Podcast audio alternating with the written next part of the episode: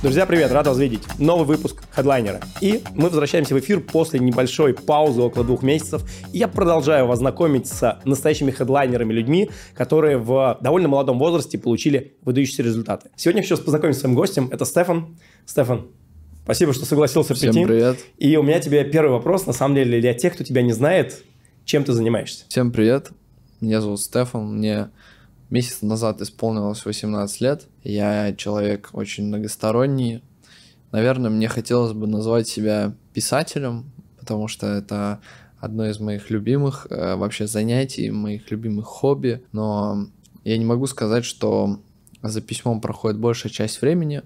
Я занимаюсь бизнесом, в котором и э, нахожу те моменты, которые дальше уже описываю в своих текстах. Поэтому можно сказать, что все это происходит для того, чтобы я писал, и писал очень круто и интересно, но по большей части я бизнесмен, предприниматель. А если еще глубже копнуть, то криптопредприниматель. Обожаю криптоиндустрию, инвестирую на ранних стадиях в криптостартапы, полностью охвачен идеологией, которая закладывалась э, при создании вообще децентрализованных валют. Хочу быть сопричастным, хочу еще очень много лет э, продолжать действовать в этой индустрии и связываю себя именно с ней.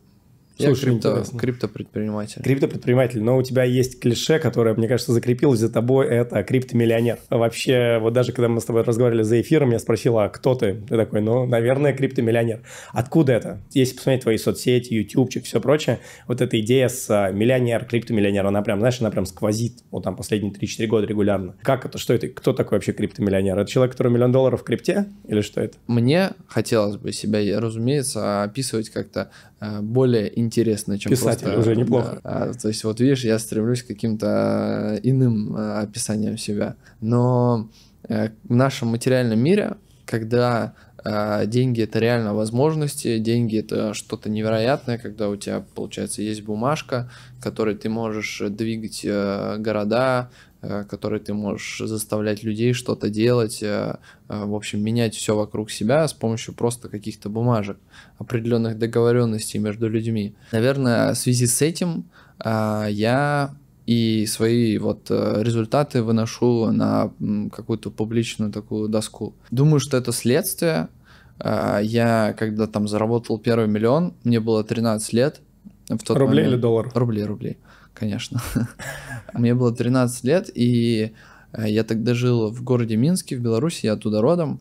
А, У нас там а, белорусский рубль, доллары, то есть я даже не знал, что я заработал первый миллион рублей. И только потом уже, когда я там в 14 лет переехал в Москву, я заработал э, в 15 лет уже живя в Москве э, первые 10 миллионов рублей. Еще, наверное, даже тогда я не стал и даже не задумывался о том, чтобы выносить как-то и продавать свои результаты.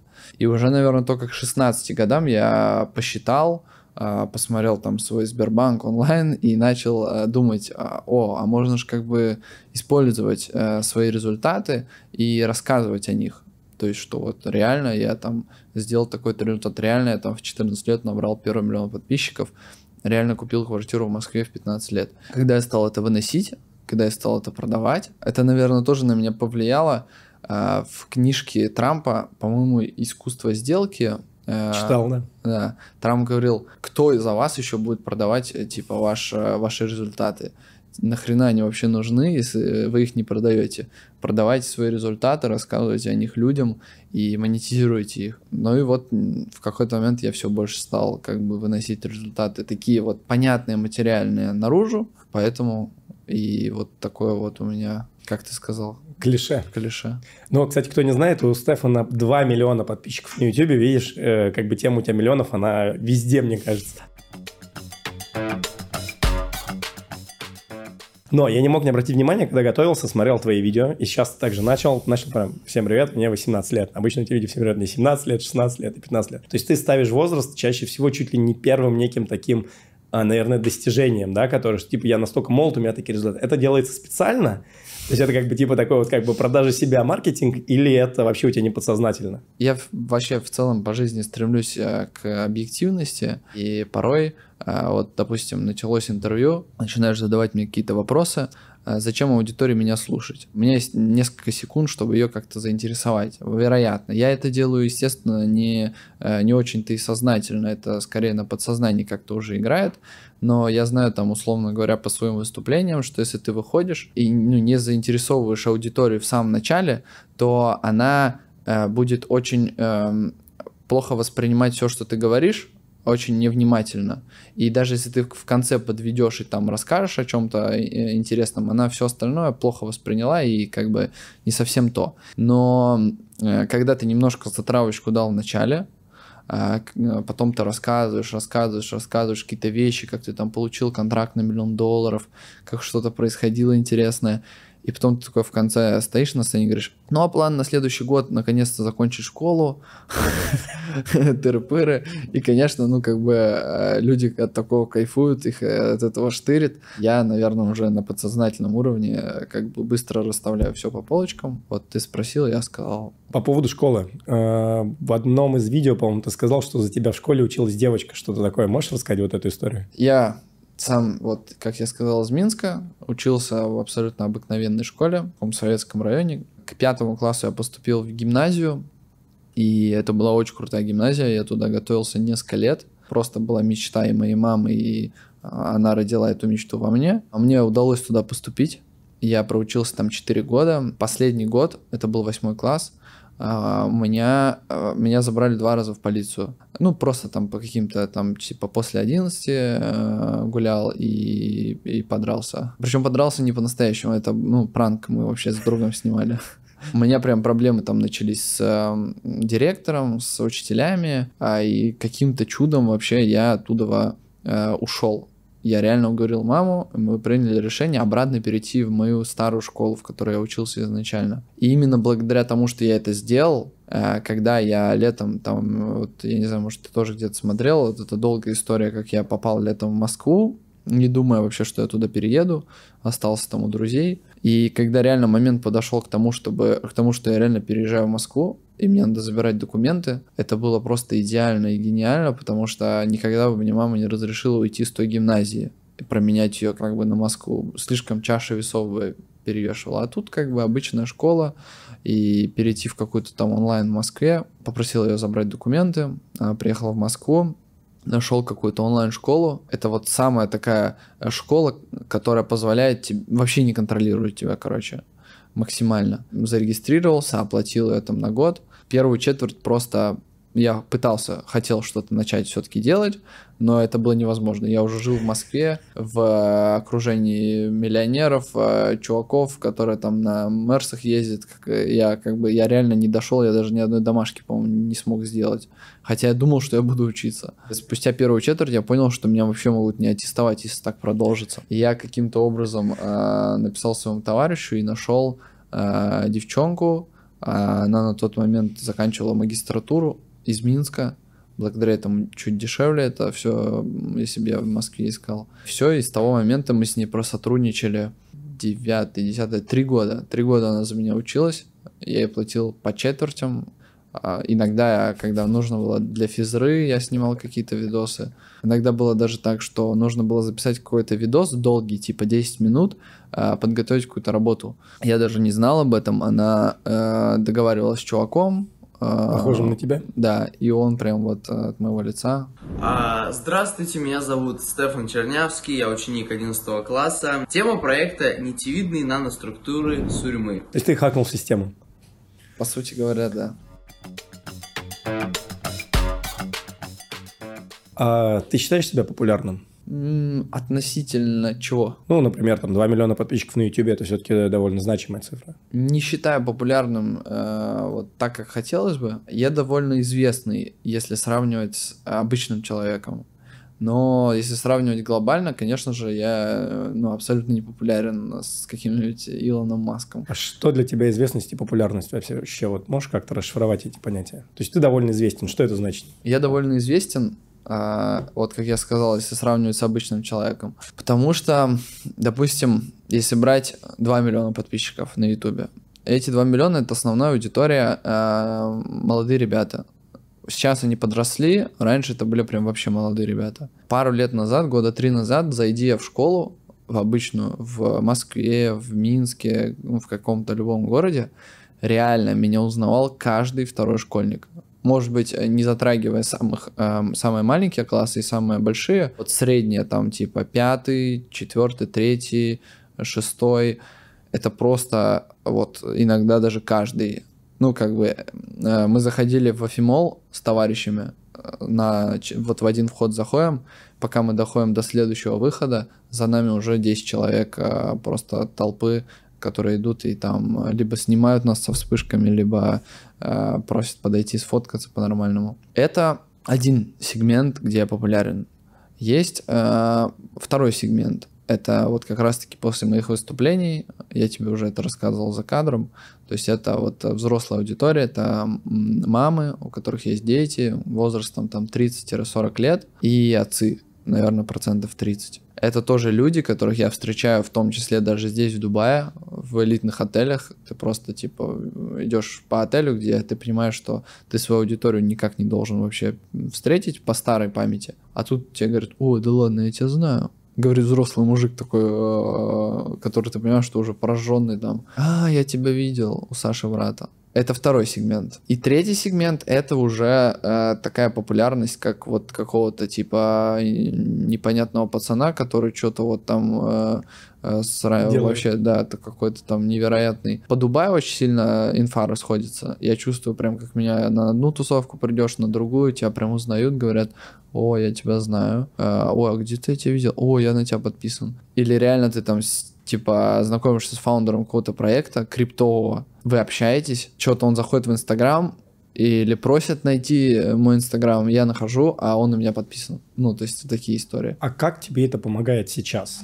И второй вопрос, как это помогало тогда, не знаю, там пару лет назад? И помогает ли вообще как-то? Угу. Ну вот кроме того, что на тебя ребят подписан, ну подписан и подписан. Вообще, помогало ли тогда и сейчас, это прям разные вещи. То есть э, тогда я был популярен среди молодых ребят. Ты это монетизировал успешно? С точки зрения того, э, какая у меня была аудитория, я думаю, что нормально монетизировал. А с точки зрения того, если бы у меня была намного более качественная аудитория, я бы мог совсем по-другому все это дело монетизировать. Но эту аудиторию невозможно было монетизировать там сильно лучше, чем делал это ну, я. Через пять лет сможешь. Уже многие уже. подросли. Уже многие подросли, но, естественно, э, я не продаю там никаких продуктов онлайн или не делаю какую-то рекламу реферальную там, ну, то есть мне не с чего собирать деньги там вот как-то по чуть-чуть, как обычно монетизируют аудиторию. Очень круто сейчас работает мой Инстаграм как социальный капитал. Это невероятно вызывает доверие у людей. Это невероятно сближает тебя с людьми, которые на тебя подписаны.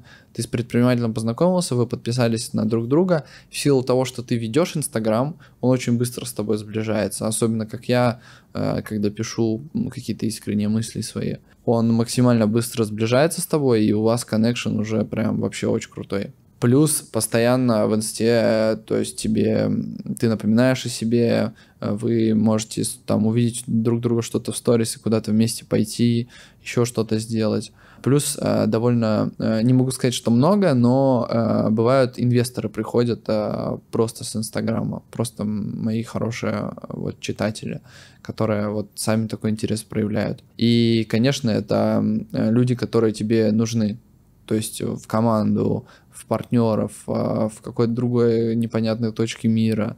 Э, не знаю, Инстаграм это волшебство. Это прям очень круто. Ты сам много времени проводишь в Инстаграм? Давай откроем ежедневную статку, посмотрим, сколько Давай. там часов в день. Я в Инстаграме, я думаю, что не сильно много. Ну вот, получается, вчерашний день. Так. 2 часа 24 минуты в Инстаграм, 4 часа 48 минут в Телеграме. Позавчера час 58 минут в Инстаграм, 6 часов 32 минуты Ну, то есть 2 часа в среднем в Инстаграме.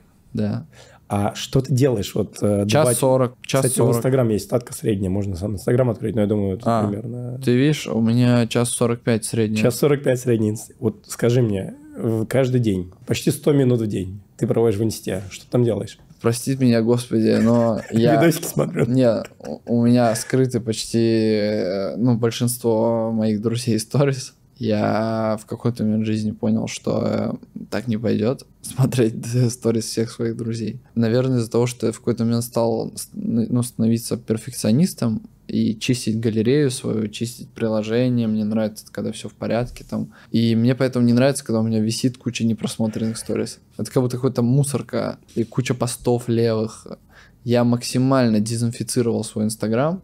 У меня скрыты э, все сторис людей, которые я не хочу смотреть, которые мне ничего не дают, которые меня не развивают и не ведут к моим целям ближайшим. То есть я понимаю, что да, мне было бы интересно понаблюдать, это близкие мои люди, я очень круто к ним отношусь, но Uh, они живут своей жизнью, а я хотел бы тоже жить своей и свои какие-то результаты там получать. В связи с этим я оставляю только то, что меня вдохновляет, либо то, что мне напрямую влияет на мои какие-то рабочие вопросы, сторис, ну или посты кого-то, или кого-то, с кем мне сейчас очень важно коммуникацию поддерживать и понимать, быть в контексте как бы его инстаграма, его жизни. Бывает, случается такое раз в два месяца, что я прям могу залезть в скрытые и посмотреть, что у кого там как. Но иногда даже такое случается раз в полгода, то есть, ну, редко. Бывает, залипаю в Reels, бывает такое. А сообщения общаешься? Максимум 10-15 минут в Reels я могу залипнуть. В сообщениях, конечно, общаюсь. Много э, профитной переписки у меня в Инстаграме происходит. Не могу сказать, что рабочих.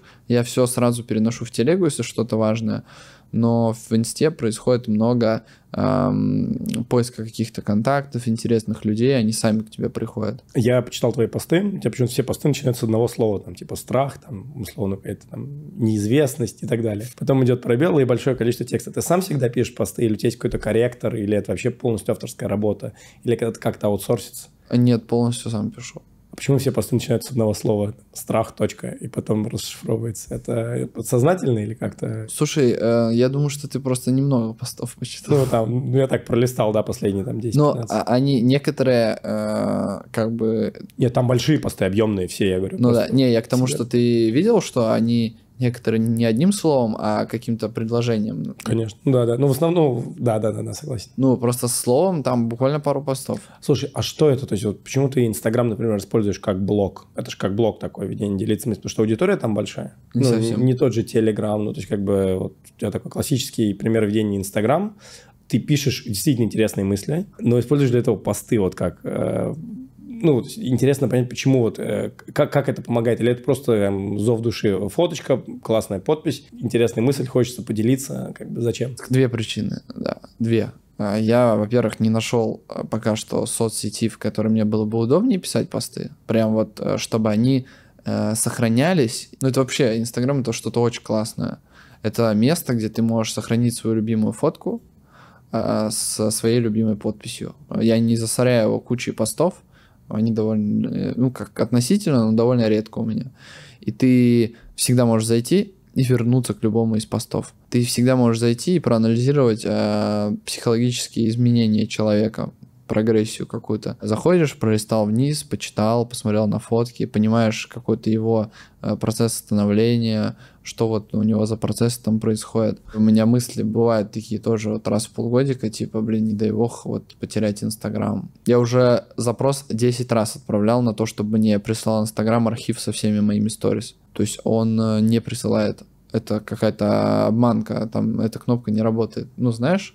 Ну, вообще он должен быть, но у тебя их, наверное, очень много. Не присылает. Тебе присылал? Я не запрашивал ни разу. Вот, он не присылает. Это какая-то фигня. Я думал реально заплатить какую-то большую сумму денег там своему ассистенту, чтобы напрячь его, чтобы он просто сидел неделю и сидел и сохранял все мои сторис вот так по одной в архиве. И потом э, еще и смонтировал из фильм. этого фильм. Там столько воспоминаний, которые я, которых ты даже иногда понятия можешь вообще не иметь. Ты примерно вот э, вспомнишь свою жизнь, если ты Инстаграм ведешь, примерно помнишь свою жизнь, помнишь какие-то глобальные там видео, события и так далее. А тут ты открываешь архив, залазишь в какую-то сторис, и она э, передает прям вот э, как все было. Вот ты прям снимаешь от первого лица видишь свое лицо и вспоминаешь, каким ты был, что у тебя в голове происходило. Такого по роликам, по еще чему-то не произойдет.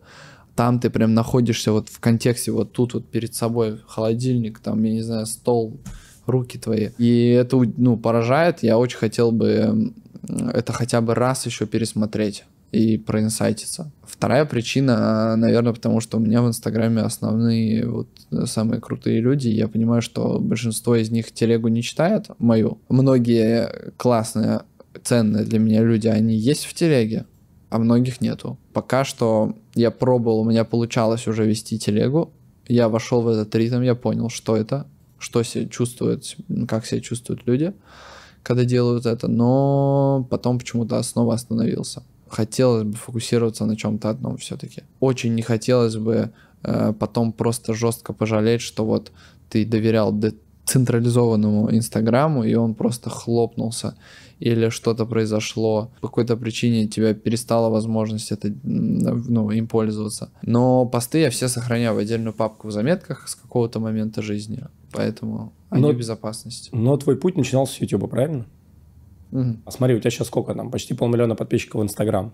Откуда эти люди, как они к тебе пришли? Они пришли с YouTube, тебя узнали, или от какие-то выступления, гивы, накрутки, вообще как? Откуда mm. такое большое количество аудитории, 18 лет, что называется, и не показывая голые жопы? Было у меня в Инстаграме максимально, наверное, 740 тысяч подписчиков, из них 600 тысяч это люди, которые пришли с Ютуба, тысяч двадцать, это я какой-то пробовал, кто их не пробовал гиф, я попробовал какой-то левый гиф, и вот мне каких-то просто мертвых ботов, я не знаю, что это вообще, ну, приходит там, которые ну, вообще плевать абсолютно на тебя. И 100 тысяч подписчиков примерно, хотя мне кажется из них а, очень быстро много, многие отписались. Я купил однажды батл у какого-то казахстанского блогера, с ним сделал батл, закрыл профиль, ко мне пришло типа там 1100 э, подписчиков. Но они очень быстро отписывались, я не знаю, мне кажется, у меня там почти никого из них не осталось. Ну, в общем, кор и э, костяк аудитории это YouTube, потому что у меня тоже инста растет именно благодаря YouTube. Да, это чисто моя аудитория была ютубовская прям.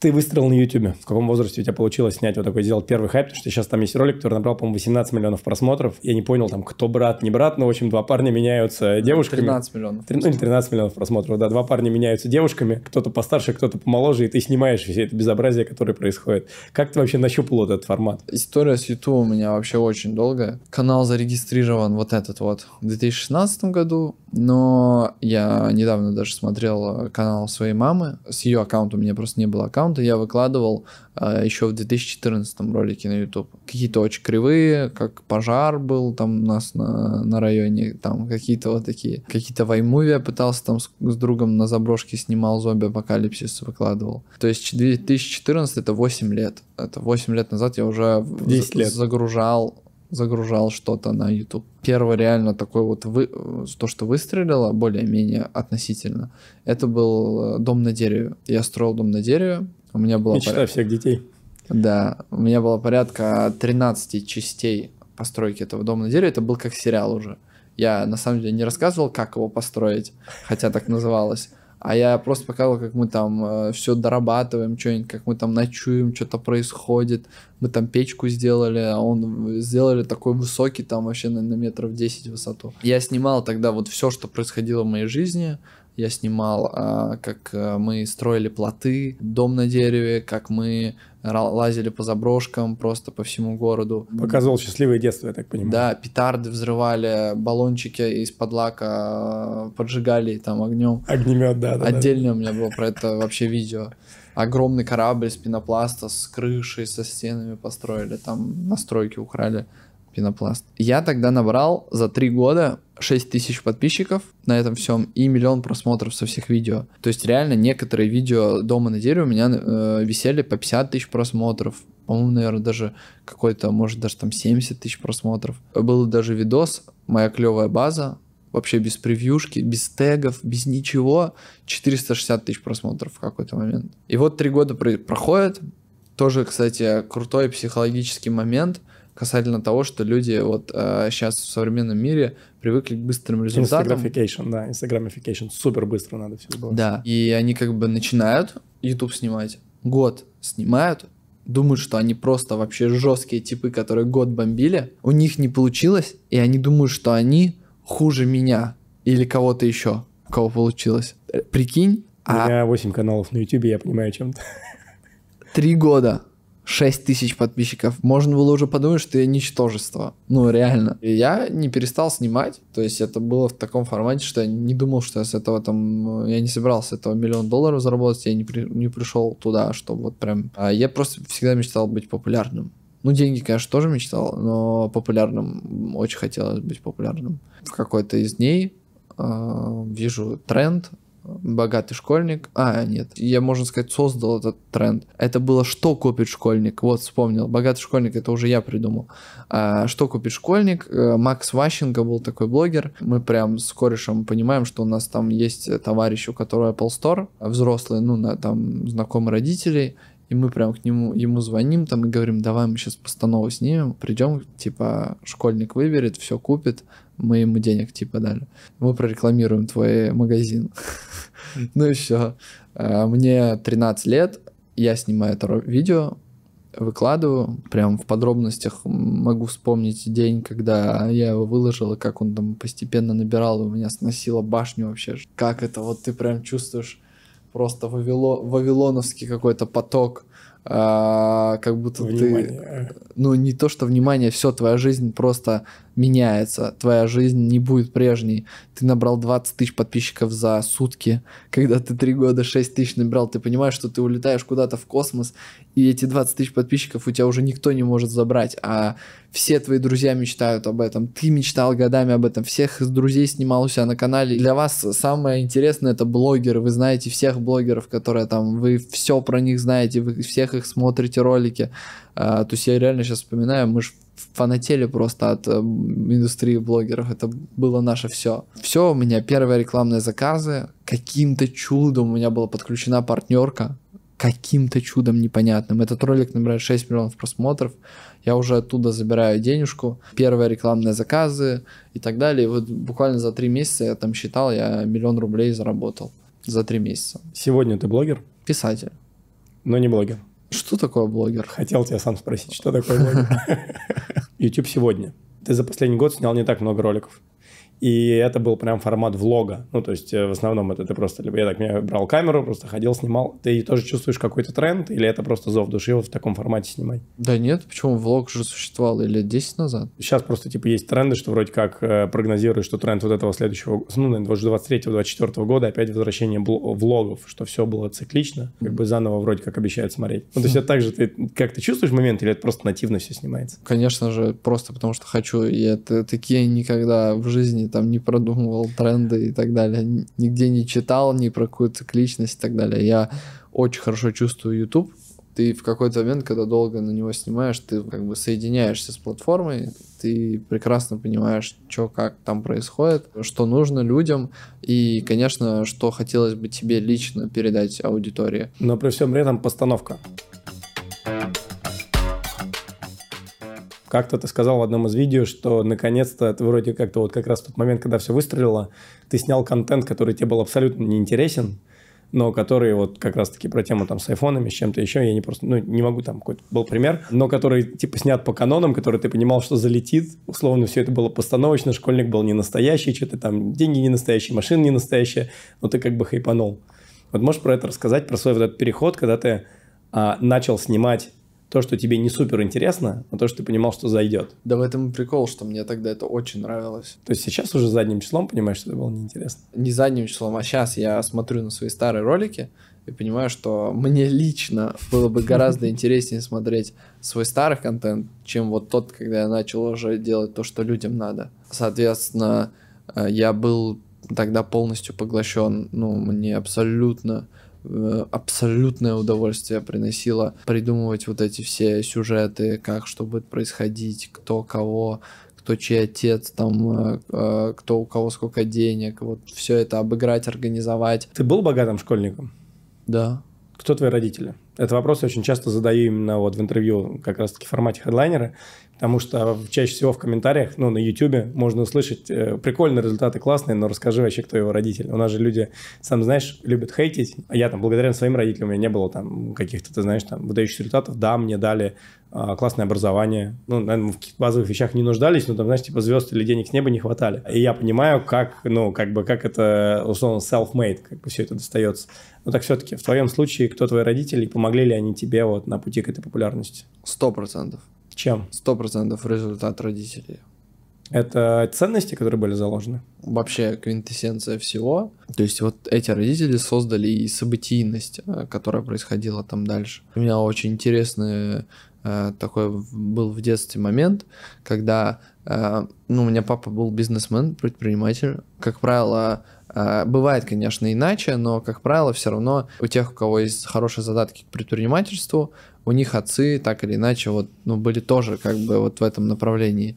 Или хотя бы хотели, или постоянно пробовали. А у меня отец был долларом миллионером, но, наверное, когда мне было лет 6, у него с бизнесом все начало вот прям падать, э, э, все банкротиться, там его компании. Мы жили в там одном из лучших районов в Минске, было соответствующее окружение таких же людей, Э, хорошая машина, э, отдых э, за границей и так далее. И вот с 6 лет я оставался жить в окружении состоятельных людей. Мои родители, друзья моих родителей оставались быть, ну, теми же друзьями, но я дружил, соответственно, с детьми богатых людей. Но мой папа уже тогда весь свой бизнес потерял. Благо, как бы ему не пришлось продать там, условно говоря, нашу квартиру, нашу машину, вот осталось место, но денег не было. Я еще несколько лет донашивал там свои брендовые вещи, а потом, извините. И все, я реально был э, человеком, который попал случайно в инкубатор создания того, кто умеет и хочет зарабатывать деньги. Я видел на примере своего отца, на примере отцов своих друзей, что зарабатывать большие деньги можно и как бы это вот, это я ассоциировал это с собой. Но при этом у меня нифига не было. Мне ничего не покупали. Я, я просто не помню даже тех времен, когда у нас очень-очень, одну игрушку какую-то помню там. В остальном это никаких карманных денег. Никогда. Максимум я помню какие-то пару раз, когда мне дали на кино 10 э, рублей белорусских, 5 баксов. Вот, э, пару раз, я их по пальцам могу посчитать. В связи с этим я почему-то всегда говорил, что я в 7 лет пошел сдавать металлолом. Но, честно говоря, я последнее время обдумывал и понял, что как-то я обсчитался слишком рано. То есть, мне кажется, я лет в 10 пошел сдавать металлом. 7 это слишком рано. Мне было лет 10, я э, в какой-то момент узнал о том, что можно сдавать металлом. Я просто офигел, потому что как это, типа, можно... Я лажу по заброшкам, там везде куча металла, и ты реально можешь принести вот эту груду и получить за нее деньги. И вот это были мои, мои первые доллары, которые я там зарабатывал, а копейки, не знаю, там 10-15 долларов. Продавал на рынке груши, яблоки бабушкины, такой опыт у меня тоже был. Один из самых крутых опытов именно в таком раннем детстве, это с вот 10-11 до 13 лет. Телефоны, какие-то безделушки, гироскутер, моноколесо, пневматический пистолет, все, что мне надо было, я покупал себе сам. Я зарабатывал на перепродаже вещей. Меня это очень сильно прокачало, как давать людям оферы правильные. Я очень любил бэушные вещи, я прям получал от них большое удовольствие. Куфор, у нас была такая платформа, как Авито, типа. Я прям просто кайфовал от нее. Это было мое, как и YouTube, одно из любимых мест, куда ты заходишь, ты можешь найти что-то бэушное, купить намного дешевле, чем оно стоит в магазине. Ты можешь продать это, э, ты можешь продать свои вещи, и от тебя зависит, э, как ты их продашь. Я читал другие посты людей, описание, почему они продают.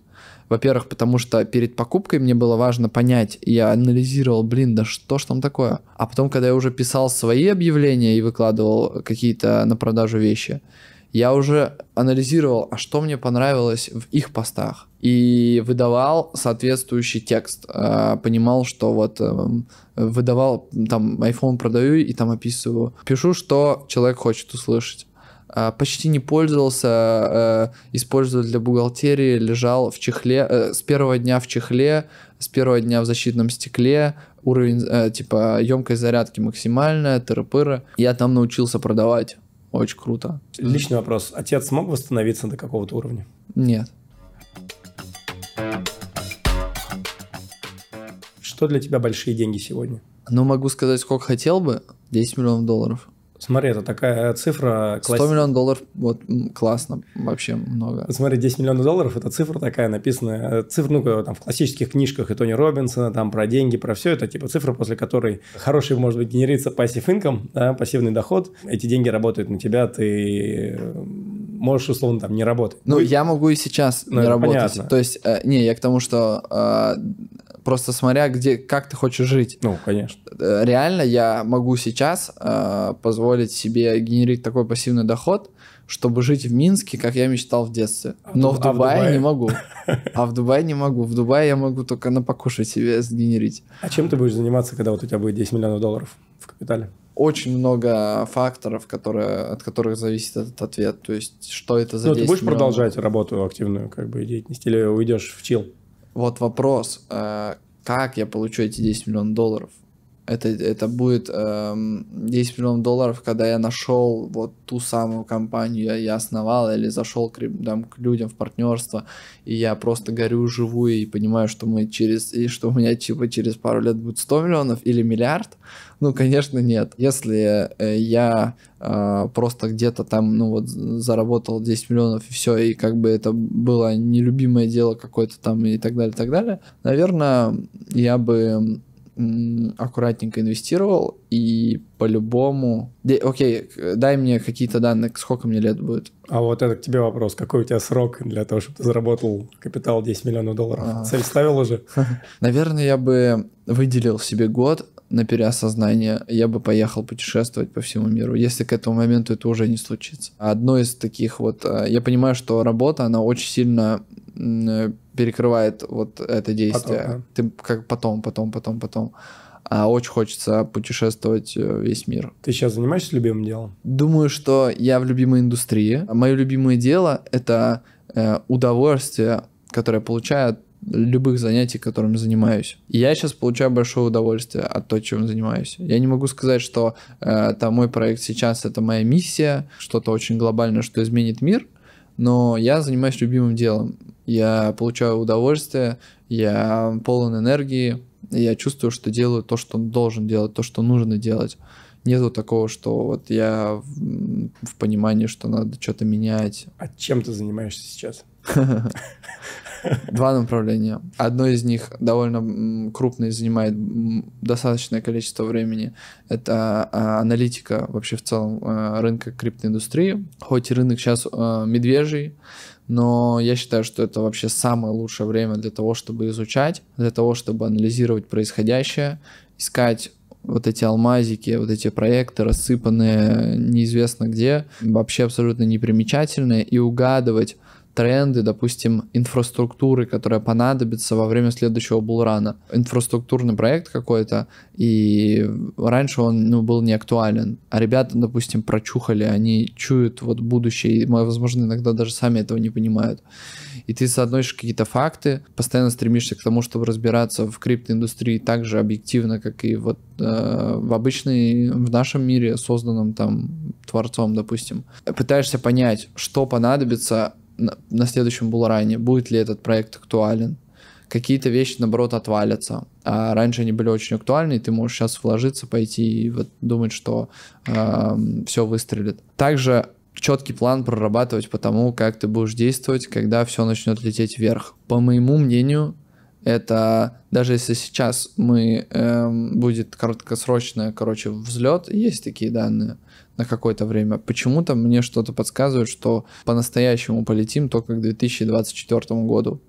Времени еще реально достаточно. И огромное количество времени для того, чтобы изучать и инвестировать в те проекты, которые, э, даже если чуть-чуть минусанут, это не NFT, это не play to earn, это вообще ничего не связанное с э, этим, которые тебе принесут дальше дивиденды твердые, понятные и репутационный э, капитал. Ты проинвестировал, ты был инвестором в эти проекты. Это очень круто работает. У нас есть команда аналитиков, мы как бы э, постоянно работаем над этим и ищем самые интересные, э, самые интересные новости, которые вообще происходят. Второе направление это платежный сервис международный по всему миру осуществляем различного рода э, платежи, используя э, в технический инструмент криптовалют. А как так получилось, что ты из э, условной медийности, из блогерства, там, Ютуба, Инстаграма всего остального вдруг перешел в платежный сервис, условно бизнес больших взрослых дядек, как правило, ну такой как бы, ну не совсем связанный, наверное, с медийностью. И там аналитика, допустим, могу понять. Не состыковывается. Как случился этот переход у тебя? Это будет очень интересно послушать. После блогерства я занимался рекламой, делал рекламные кампании. Кстати, ты, наверное, смотрел выступление, как раз я рассказывал. Потом э, я занимался 8 месяцев недвижимостью в Москве. Э, у меня был проект, я думал, что это проект моей жизни, и э, что вот ну, вообще все на многие года, что это будет миллиардная компания, долевая собственность. Мы брали квартиры большие, допустим, там квартира у э, Кремля, шикарная, пятикомнатная, с крутым видом, но бабушкина, стоит просто колом, дорогущая. Ты приходишь, разделяешь ее, делаешь ремонт, разделяешь э, кадастры ну, на студии отдельные, даешь новую жизнь этому месту, этому дому, э, туда заселяются новые молодые семьи, парочки, и они могут себе позволить, она не стоит вот эта груда э, шестикомнатная, э, куча денег, люди приходят, э, и все, мы, у нас была миссия, типа, как бы очищать города, вот такие вот, как культурные, как Москва, Питер, Рим, там, я не знаю, Лондон и так далее, от старых квартир, обновляя город, запуская новую энергию. Клининг-сервис э, у меня был. А чем закончилась история с квартирами? Плюсанули, минусанули? Как раз это был такой важный переход э, в направлении крипты. Продали несколько квартир. Э, мы реально в этом могли очень хорошо преуспеть в будущем. Делали все на очень хорошем уровне. Просто я тогда даже еще не представлял, сколько надо поработать, э, прежде чем мы хорошие результаты начнем получать. Сколько, насколько я еще вообще был зелен и моложав. Но в какой-то момент я приехал в Минск, встретился со своим там первым таким учителем, можно сказать, э, товарищем, а он бизнесмен, у него Apple Store, ну, как раз помогал мне ролики. Ну вот я так и понял, да. Я ему рассказываю про наш проект, показываю красивый сайт, там вообще YouTube канал э, нашего нашей компании, как мы там все выкладываем, круто. И он говорит, «А ты что, дурак? Какая недвижимость, говорит, ты куда вообще лезешь? Ну, типа, э, ты молодой, ты должен идти в инфобизнес, курсы продавать и идти криптой, зарабатывать миллионы долларов на крипте. И мне почему-то тогда так вот меня прям шандарахнуло. Я, видимо, уже, ну, э, чувствовал, что что-то не то, возможно.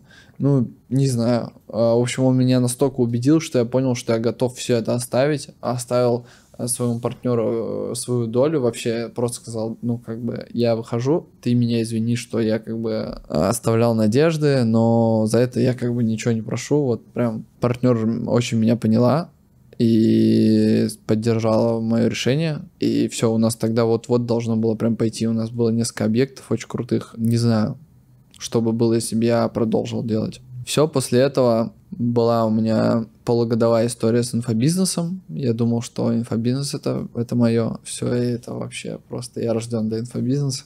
Быть продюсером. Мне казалось, что у меня склад ума, ораторское, да, э, навык там продавать и так далее. Я думал, что все. Там тоже можно бесконечно долго рассказывать. Я и курсы покупал дорогущие э, по... Э, Я знаю статку, там зарабатывает 1-2% из всего инфобиза, который происходит. 98% там минуса. Ну, в целом, если взять срез по рынку, а именно аналитический, то там большинство количества онлайн-школ или блогеров, там все очень, ну, не все так красиво, как показывают в Инстаграме, условно. Слушай, ну, те, кто... Ну, ну мы не берем топов, топов все понятно, ага. там все, все хорошо. Ну, деятельность очень прибыльная. Ну, я с тобой согласен, но скорее... Некультурно тоже... прибыльная. А? Не культурно. Не культурно прибыльная. Ну, возможно, но это все-таки скорее исключение, чем система. То есть, мое мнение, что системно, э, чтобы там как-то научить людей зарабатывать на инфобизнесе, например, чтобы у каждого десятого получалось. Ладно, может быть, у каждого десятого получается, но там у каждого пятого точно нет. Не, ну это как э, любая зарождающаяся какая-то новая история, золотая жила, люди просто вот там сейчас сгребают золото. Ну, то есть я, я прям просто находился и, и внутри, и вот, ну, все, с кем я знаком, я понимаю, что это некультурно много. Я, я... я смотрю на то, сколько люди на Уолл-стрит зарабатывают, трейдеры, крутые, топовые, которые херачат, которые делают намного более э, такую противную работу, хотя там тоже много противного в э, продюсировании. Я говорю именно про продюсеров. Много зарабатывают. Просто там есть потолок. Там есть потолок, ты в него упираешься, и дальше пойти, к сожалению, очень сложно. Там потолок типа миллиард рублей, там полтора миллиарда рублей. Все Ну хорошо, смотри, цифра в крипте такая. можно дальше идти. Нет, цифра миллиард хорошая, но сколько ты знаешь людей, которые на инфобизнесе сделали миллиард хотя бы за год? А лично? Ну, хотя бы у кого-то знаешь, что эти цифры действительно есть, а не, фейковые. 8 человек. Ну вот я то думал, человек 10, да. Не, ну, Ну, до- как- до я 10 вообще, ну, если вот взять тех, кто там находится, а, они тебе назовут побольше. А, Но я к тому, что это, естественно, это потолок. Я же говорю про потолок, миллиард. Естественно, это не все там. Но реально сотни миллионов рублей, э, 50, 20, э, это прям, ну, цифры, которые сейчас очень, очень многим доступны. Ладно, в общем, я понял, что в целом деятельность не моя. Не мое это, короче. И мне стало, меня стало тошнить от этих продаж, сторис и всего этого. Я, э, Что ты продавал, если не секрет? Я ничего не продавал, и меня тошнить в целом стало. А, то есть именно сам Я- продал, окей. Да, я как бы пришел, понял, что все, все как бы этапы Мгм. понял. А, Стало неинтересно. мне, не, мне было как бы про сторис э, сразу противно. Продажа, сам, ну, манипулировать. Но я закрыл глаза. Потом, спустя полгода, большое количество времени, я понял, что зря я закрыл глаза. Нельзя ни на что закрывать глаза, потому что вылезет потом. Ну и опять-таки, это можно сказать, потому что у меня не получилось там э, ничего. Я не дошел до того момента, пока у меня получилось. То есть я сдался раньше, чем у меня получилось что-то. Возможно, я зарабатывал э, там сейчас сотни миллионов рублей, я бы сказал, о, инфобизнес э, это топ. И оттуда я уже э, и ушел в крипту. Случилось это абсолютно невероятно случайно. Я жил на Бали. Получается, что познакомился со своим партнером нынешним, с удивительным человеком. Вообще в целом такой человек, который немножко в другой реальности, из другой реальности. Вот я более-менее все равно был вот в этой московской. а, блогеры, инфобизнесмены, стартаперы, бизнес-молодость, э, я не знаю, там, каперы, ютуберы, это все равно примерно, короче, одно и то же. Вот это вообще дру- другой разряд людей, людей, которые не ведут Инстаграм, э, человека, который там вот, ну, очень много знает про э, всякие древние науки, китайские, японские, буддийские и так далее. Я к тому моменту уже был как бы готов к тому, чтобы коммуницировать с такими людьми. И он мне посоветовал почитать книгу «Цифровое золото», которая изменила все. Я ее высосал просто за два дня. А за ней я пришел к нему, и он мне дал еще несколько книг, которые высосал за, следующее, за следующую неделю. Потом нач- началось высасывание десятков роликов, а, статей. А, Я просто смотрел ролики или читал книги и строчил в заметках вопросы недопонимания. Какой-то момент он уже не мог отвечать на мои вопросы, потому что говорил, я не знаю, прошу ну, кого-то из его команды, их спрашиваю, не знаю, ну, типа, не, не задумывался даже никогда. Покупаю подписки на какие-то курсы, чтобы, а, на какие-то комьюнити, чтобы в чате закинуть э, свое, закидывал такие сообщения, типа, всем привет, я блогер, у меня 2 миллиона подписчиков, мне сейчас очень интересно там, какая миссия на, э, происходит на эфире, э, блокчейне эфира, сколько сейчас всего токенов, по какой, как, чем они отличаются от э, эм- эмиссии, вообще ограничены ли они как на блокчейне э, биткоина, вот такие, кто ответит мне на эти вопросы, прорекламирую в сторис, э, там, или заплачу денег, короче, пытался всячески э, найти человека, который мне ответит. Почему-то мне не удавалось найти э, до- ну, достойно, достойно людей. Э, кто... Я созванивался с чуваком и рекламировал его в сторис. Э, он мне довольно интересных вещей рассказал. Но я тогда понял, что все находятся на жестко примитивном уровне в крипте. Всем насрать. И я тоже таким стал. Я сейчас таким стал. И я, я, ну, это чувство, его нельзя потерять, когда ты только заходишь в крипту, когда у тебя свежий ум, когда ты любое, э, не складуха любая, она тебе бросается в глаза. Ты можешь увидеть, э, возможно, ты мог бы увидеть крах FTX, если бы если б я достойно поизучал э, рынок тогда, а не пошел уже зарабатывать на этом рынке. Когда ты начинаешь зарабатывать на рынке, тебе становится похер. Ну, понятно, относительно. У тебя замыливается уже сознание. А если бы я вот с самого начала, как только пришел туда, по крупицам, по крупицам копался бы дальше, и каждое недопонимание бы записывал, записывал, задавал, находил бы людей, кто бы мне на них ответил, возможно, я бы даже там предсказал бы крах FTX. Ну и все, крипта, несколько месяцев тотального изучения. что такое крипта вообще для тебя? Равноценная технология интернету. Почему называют ее Web 3.0?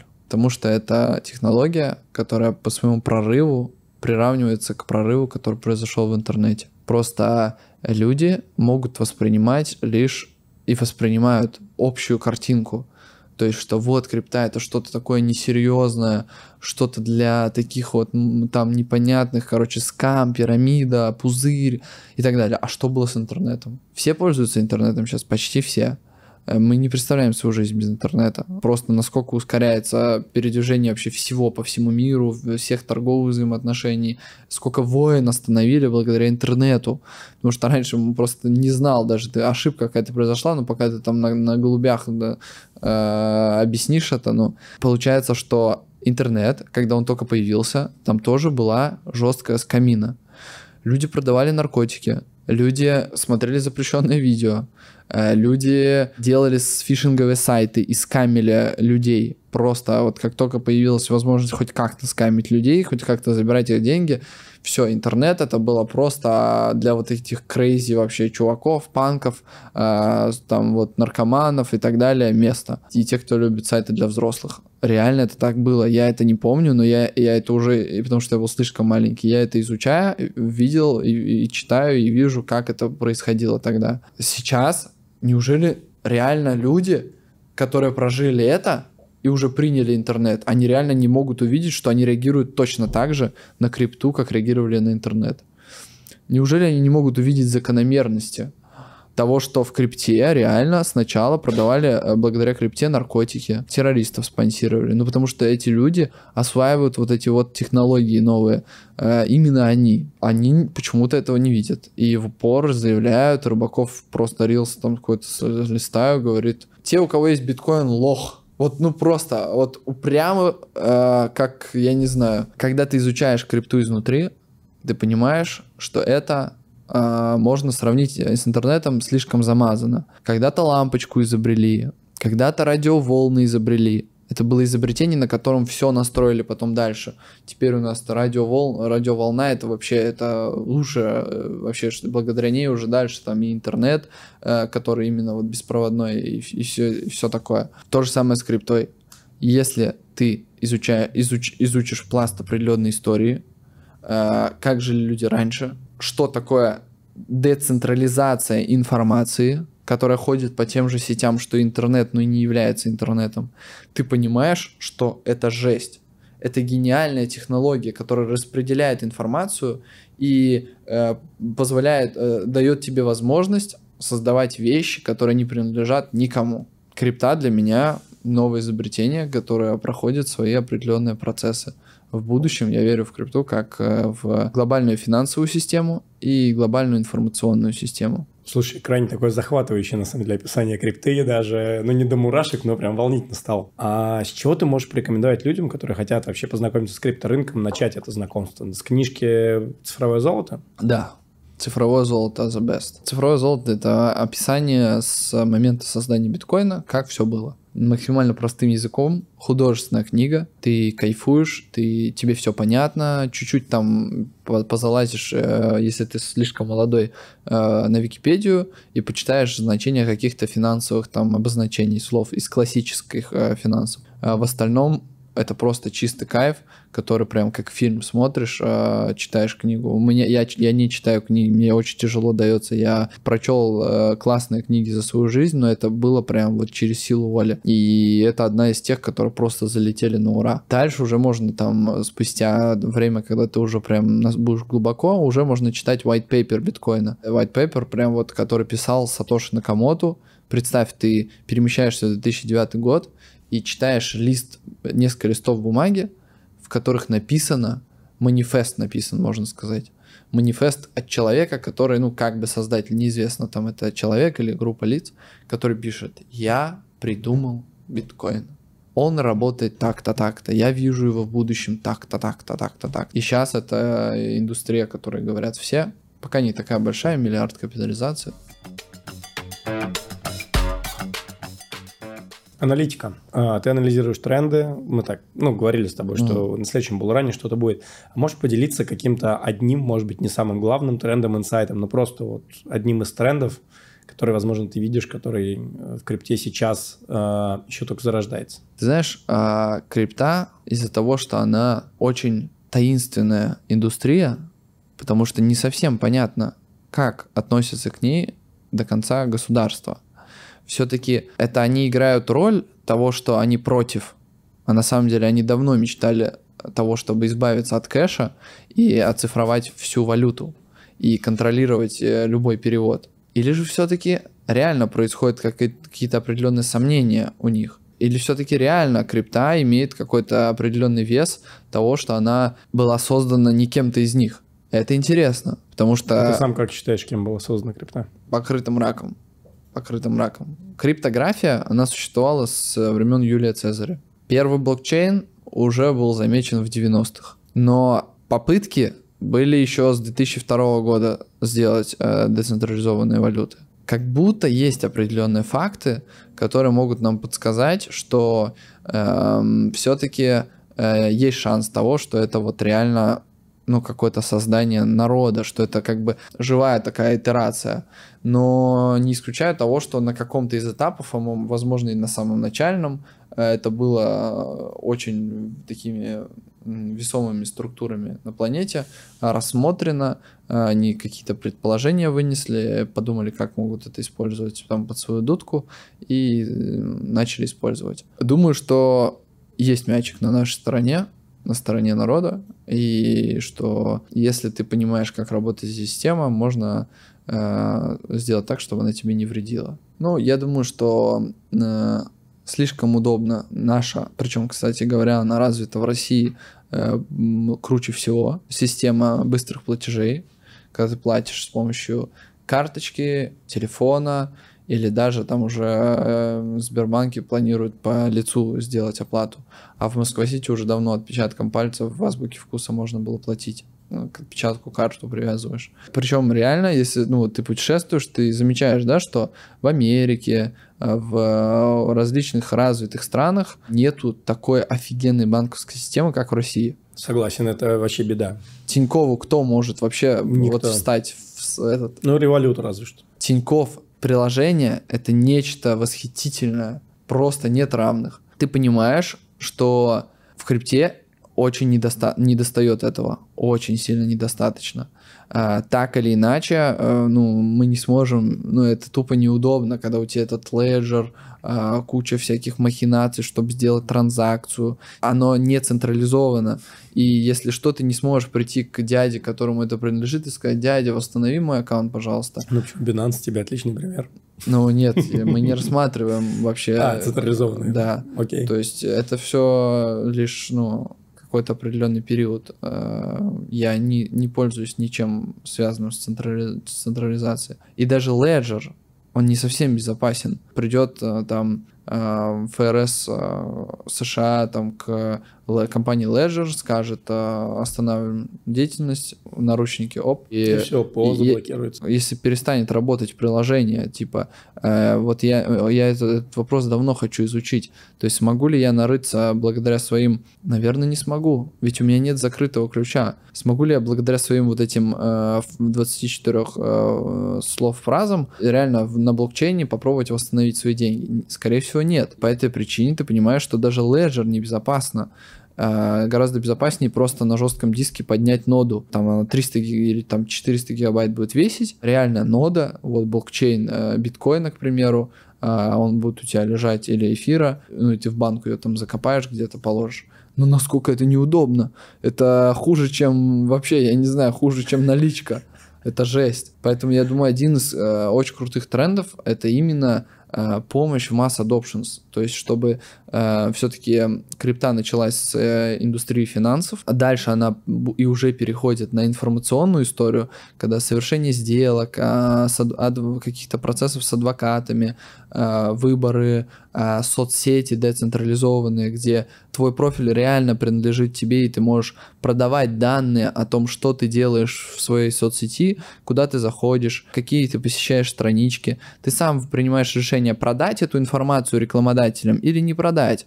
Ты продаешь рекламодателям эту информацию вместо Фейсбука, они у тебя ее покупают, И соответствующую рекламу тебе уже могут показывать. Но ты принимаешь решение, э, делать это или не делать сам, и деньги забираешь себе. Но все-таки крипта началась с финансовой э, системы. Самое офигенное это и э, вообще те, кто делают помогает масс adoption, помогает тем, чтобы люди э, могли максимально просто использовать крипту. Я думаю, что эти проекты будут э, хорошо разрывать те, кто прям сделают оплату Apple Pay каким-нибудь и так далее, и те, кто будут стремиться к децентрализации, потому что это следующий шаг. Со всех дыр это идет, Uh, даже CZ, он недавно сказал, что Binance, э, мало того, что он уже несколько лет скупает просто сумасшедшими объемами децентрализованные биржи, просто Binance скупает их, поглощает. Не поглощает, а просто скупает, точнее. Так еще и э, он недавно на G20 э, на Бали в Индонезии заявил, что как бы Binance, он не против того, чтобы биржи в дальнейшем стали полностью децентрализованными. Кто не в курсе, CZ — это генеральный директор и основатель Binance. Чайн Джао.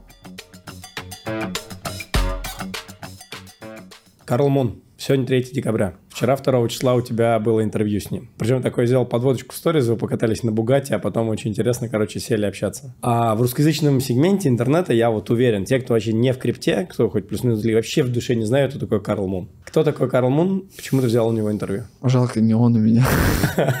Еще 10 секунд назад люди могли подумать, что он у меня взял. Но учитывая контекст того, что ты у меня сейчас берешь, Карл the Moon я думаю, что многие русские его знают. Я замечал, что с некоторыми русскими тусит и любит русских, и он и его друзья бывали в Москве. Что могу сказать про этого парня? Парень один из представителей топовейших криптоинфлюенсеров в мире, но именно на сегмент хомяков. На его мнение не опираются какой-нибудь э, Виталик Бутерин или Сизи или Сэм Бэнкман Фрид. А на его мнение опираются те, кто Э, вообще ни хрена не понимает в крипте или понимает чуть-чуть, только пришел, и он на вот этот фантик, э, на вот эту обертку э, дорогих тачек, больших денег реагирует и начинает доверять человеку. Таких криптоинфлюенсеров топовые ребята в крипте не, не уважают, как правило. Либо им просто все равно. Много даже довольно хороших проектов. Зовут их как э, типа head of э, проект или э, просто типа чтобы они рекламировали и были инфлюенсерами этого проекта его продвигали. Это очень круто работает. У них э, они реально имеют достаточное влияние на массы и у них прям аудитория сконцентрированная с деньгами и они могут занести очень хорошо э, аудитории и денег в проект. Но прям очень крутые проекты. Не зовут их очень крутые проекты не сотрудничают с ними, и порой даже принципиально. Прям вот true история, это точно не про то, чтобы коммуницировать с такими ребятами. В том числе, потому что основной их заработок, в том числе и Карла, идет э, путем э, использования аффилейт-маркетинга. Знаком тебе?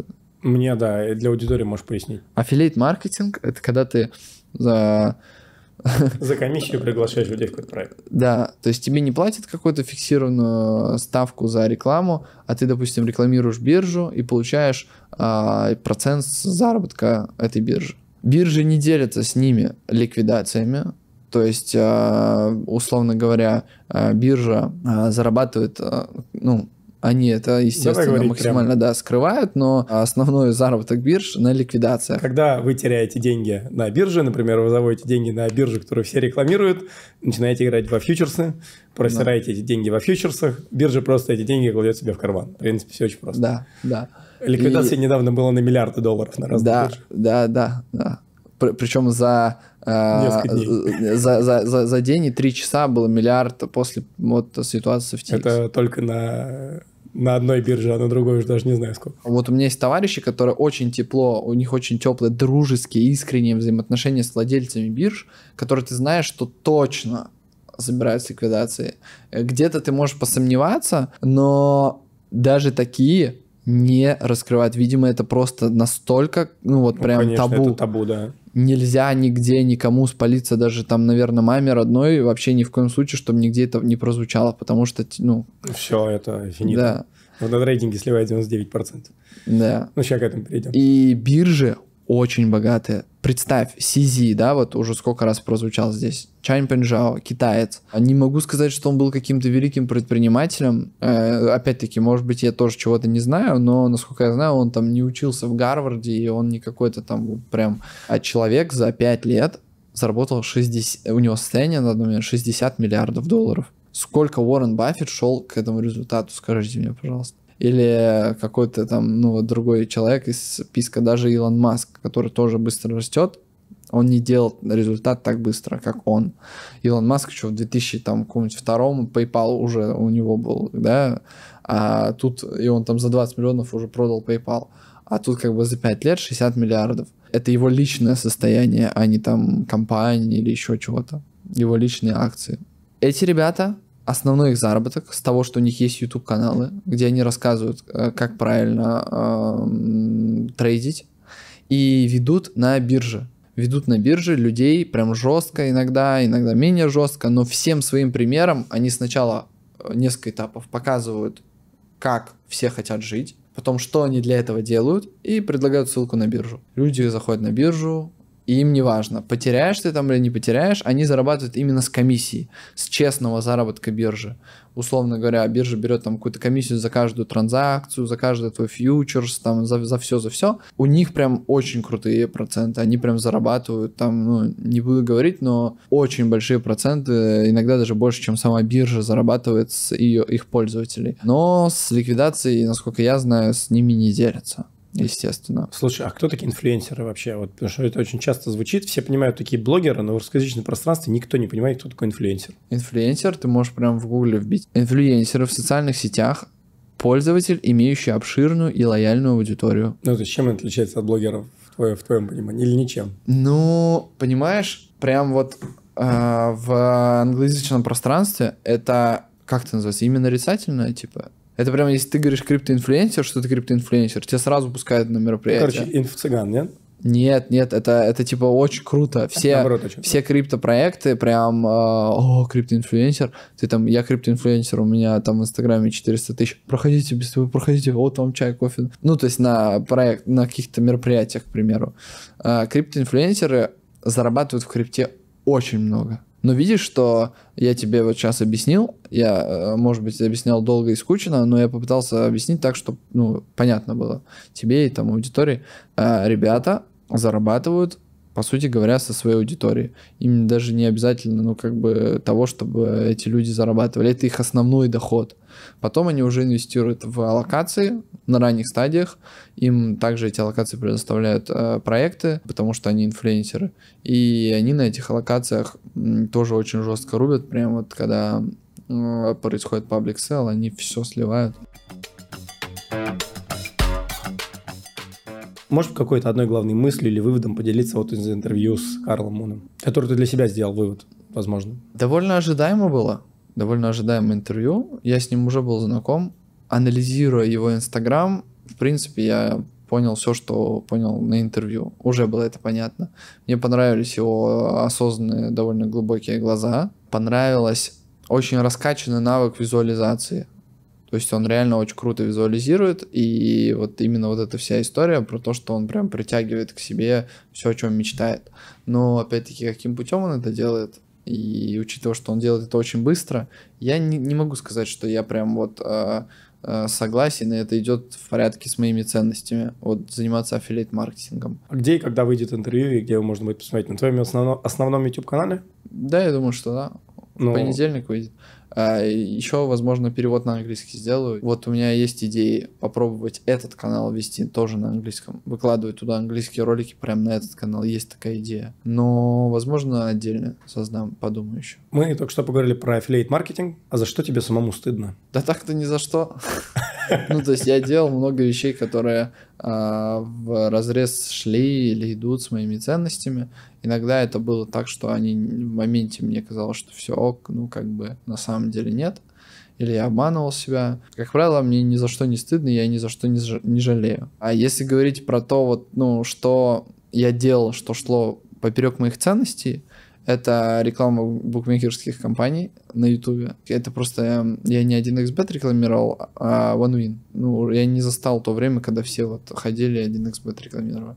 Я не знаю, вообще, может, лучше эти названия вырезать? Да, забей. Мне кажется, 1xbet был во всех сериалах, А. везде в рекламе просто. Ну да. Почему ты пошел в разрез со своими ценностями и начал рекламировать букмекерку? Очень большие деньги? И вот именно, что у меня особо тогда не было такой позиции ярой, что я там... Я как бы понимал, что, конечно, хочется э, лучше рекламировать Кока-Колу, хотя сейчас я тоже это в- в разрез с моими ценностями. Но тогда мне казалось, что, ну, как бы я понимал, я малой был, но я понимал, что, как бы, наверное, хотелось бы какой-то бренд рекламировать, чем какую-то там бухгалтерскую контору. Я там рассказываю про какие-то ставки на спорт, которые даже понятия не имею, как это все происходит, да, как это работает и так далее. Я думаю, что очень маленькое количество профита я им дал, потому что они просто скупали там тогда у всех, и мне кажется, что э, моя аудитория тоже не одупляла вообще, что происходит. Ну, как бы, но тем не менее я это делал и э, делал э, довольно много раз. У меня было много интеграций. Вот такие, все, все, что связано вот с этой историей, это, наверное, именно то, что я рекламировал какую-нибудь фигню на канале у себя. Смотри, сейчас многие посмотрят наш выпуск и все-таки вдохновятся там твоим успехом, возможно, частично моим. У меня тоже канал активно растет, но у тебя там 2 миллиона подписчиков еще далеко. Что ты можешь порекомендовать тем, кто только хочет начать свой путь на YouTube? На YouTube именно, да? Ну, потому что, на мой взгляд, э, лично я очень долго пробовал в Инстаграм, очень долго пробовал там в Телеграм где-то, но я именно для себя определил YouTube как ключевую площадку, которая капитализируется. Потому что я вижу, что ты можешь снять ролик, этот ролик будет набирать просмотры полгода, год. У меня есть ролики, которые там за год вот постоянно летят наверх, наверх, наверх, у них растут часы, растут подписчики, растет количество просмотра. И это единственная площадка, где я могу делать контент, который, знаешь, не протухает э, через 24 часа. Потому что в Инстаграм ты выложил пост, ну все, он охват не получает через там 48 часов. Сторис умерли, э, и Телеграм то же самое. А YouTube ну, какой-то бесконечный, мне кажется, кладезень, который каждый снятый ролик – это инвестиция, ну, на мой взгляд, на дистанцию там в 5-7 лет.